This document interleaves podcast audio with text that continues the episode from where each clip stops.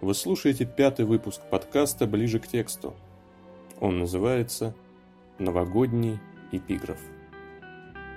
Однажды, ясным летним днем, в одном из московских дворов я сидел на скамейке с подругой.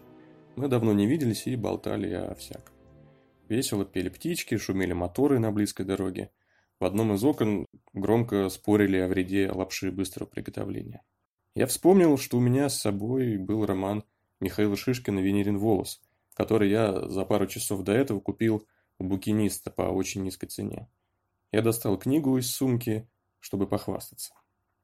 «Венерин волос» никогда не слышала. «Прочитай мне первую страницу», — попросила подруга. «Конечно», — согласился я и открыл нужную страницу. Там был эпиграф. И я прочитал вслух. «И прах будет призван, и ему будет сказано, Верни то, что тебе не принадлежит. Яви то, что ты сохранял до времени. Ибо словом был создан мир, и словом воскреснем. В этот момент с миром что-то случилось. Или со мной. Я как бы выключился. Или наоборот включился, не знаю. В общем, мира я не узнал. Будто из-за стены доносились слова «ну, дальше, с чего там начинается». Я ничего не понимал, но продолжал удивляться. Это было длящееся удивление. В московский двор меня вернула ледяная банка колы, которая обожгла мне лоб. Подруга решила, что у меня солнечный удар. Мое забвение продлилось минуту. Так на меня подействовал эпиграф. Вообще, к эпиграфам я питаю странную слабость. Стендаль писал, что красота – это обещание счастья. Для меня эпиграфы – это обещание смысла. И удовольствие, конечно. Книга с эпиграфом нравится мне больше, чем без. В этом, конечно, нет никакой логики. И пусть обещания часто не сбываются, но все же приятно снова обманываться и видеть перед основным текстом небольшую ступеньку к нему. А еще я собираю эпиграфы к ненаписанным мной произведениям. Например, в одном интервью Бродский говорит, что Мендельштам, хоть и был по натуре истериком, в своих стихах не допускал никакого нытья. Процесс письма трансформировал его. Бродский говорит об этом такими словами. Это переход в другое качество чувака. И речь идет о преображении человека искусством. А Бродскому свойственно метафизику прятать в уличном сленге. Это переход в другое качество чувака. Иосиф Бродский. Отличный эпиграф для повести, скажем, о дворовом парнишке, которого чтение апологии Сократа привело к духовному росту. Другим эпиграфом к ненаписанному мной роману я бы взял строчки Гумилева. «Понял тогда я, наша свобода, только оттуда бьющий свет». И дальше идет 500-страничный опус о... да даже уже не важно о чем, с таким-то эпиграфом. Где-то я прочел забавную мысль. Библия состоит из цитат. Действительно, каждый стих так и просится на роль украшения вашего произведения. Но, на мой личный вкус, это запрещенный прием. Это как приходить на школьную драку со своим старшим братом-боксером. Нечестно. Библейская цитата придает тексту заемную мощь и объем. Притчевый язык идеально создает нужный настрой, но и задает высокую планку. Автор не взявший заданную высоту, подобен торговцу, продающему испорченное вино в новых мехах. Мы заранее ожидаем глубоких моральных истин и, мудрствуя на пустом месте, чувствуем обман. Короче, эпиграф – это особый инструмент, им нужно уметь пользоваться. Классики это понимали. Как вы думаете, сколько романов зрелого Достоевского имеют эпиграфы? «Преступление и наказание» – без эпиграфа. «Идиот» Без. Подросток? Без. Записка из мертвого дома? Тоже без эпиграфа. В «Бесах» есть эпиграфы. Два из Пушкина и из Евангелия. И в «Братьях Карамазовых» один. А вот по эпиграфам к романам Толстого можно легко запомнить его духовную биографию. В «Войне и мира» нет эпиграфа.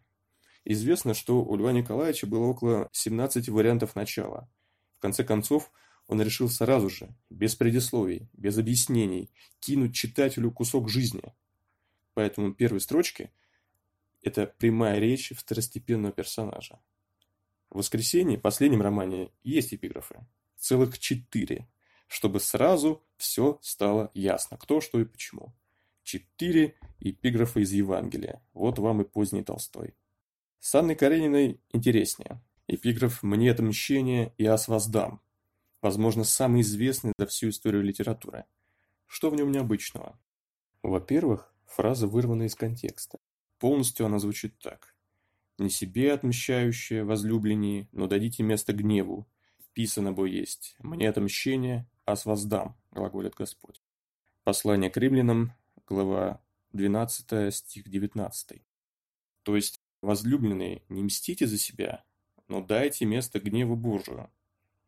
Ибо написано «Мне отмщение, и я его воздам».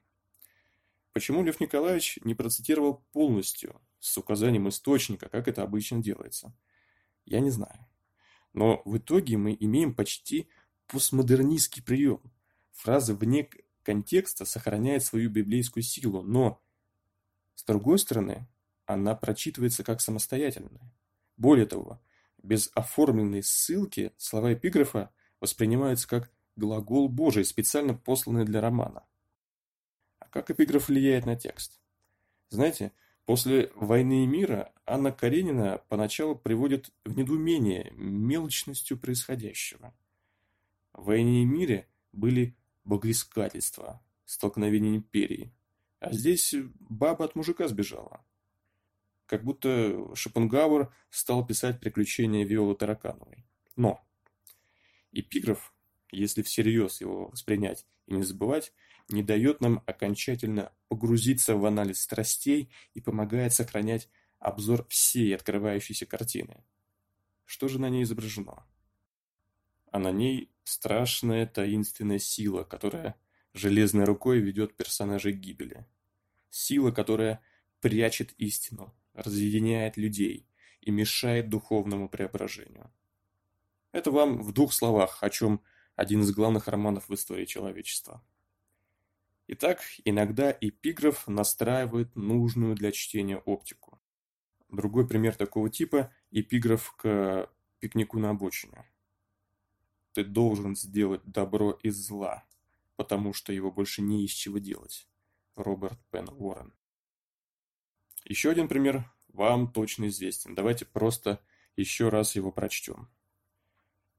Нет человека, что был бы сам по себе, как остров каждый живущий часть континента. если море смоет утес, то не станет ли меньше вся Европа? Меньше на каменную скалу, на поместье друзей, на твой собственный дом. Смерть каждого человека умоляет и меня, ибо я един со всем человечеством. А потому никогда не посылай узнать, по ком звонит колокол. Он звонит и по тебе. Джон Дон. Да, все еще впечатляет. Иногда эпиграф – это своего рода микрокосм от текста. Текст в свернутом виде. Вспомним эпиграф к «Золотому теленку». Переходя улицу, оглянись по сторонам. Правила дорожного движения.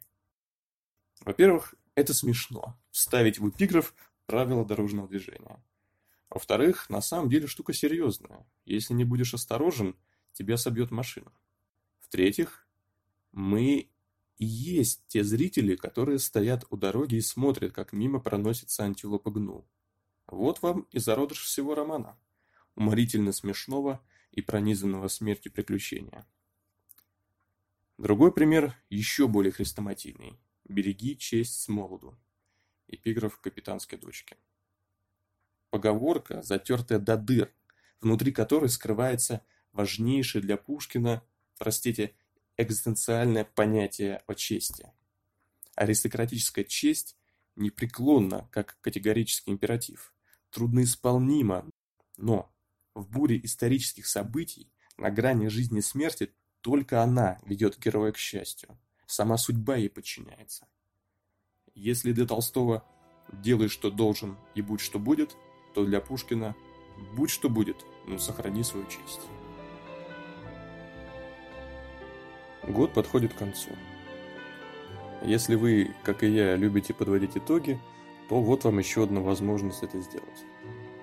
Вспоминая прошедшие 12 месяцев, подумайте, какой эпиграф лучше всего к ним подходит. Если вам понравилась эта идея, то у меня есть для вас задание со звездочкой. Ахматова считала, что Пушкин своими произведениями заколдовывает собственную судьбу. Он как бы показывает ей, куда развиваться. А давайте тоже попробуем. Выберите эпиграф к новому 2020 году. Как вы хотите, чтобы он прошел. А напоследок я прочитаю вам итог своего уходящего 2019 года. Это эпиграф к роману Пелевина «Чапаев и пустота». Глядя на лошадиные морды и лица людей, на безбрежный живой поток, поднятый моей волей и мчащийся в никуда по багровой закатной степи, я часто думаю, где я в этом потоке? Чингисхан. Что ж, с наступающим!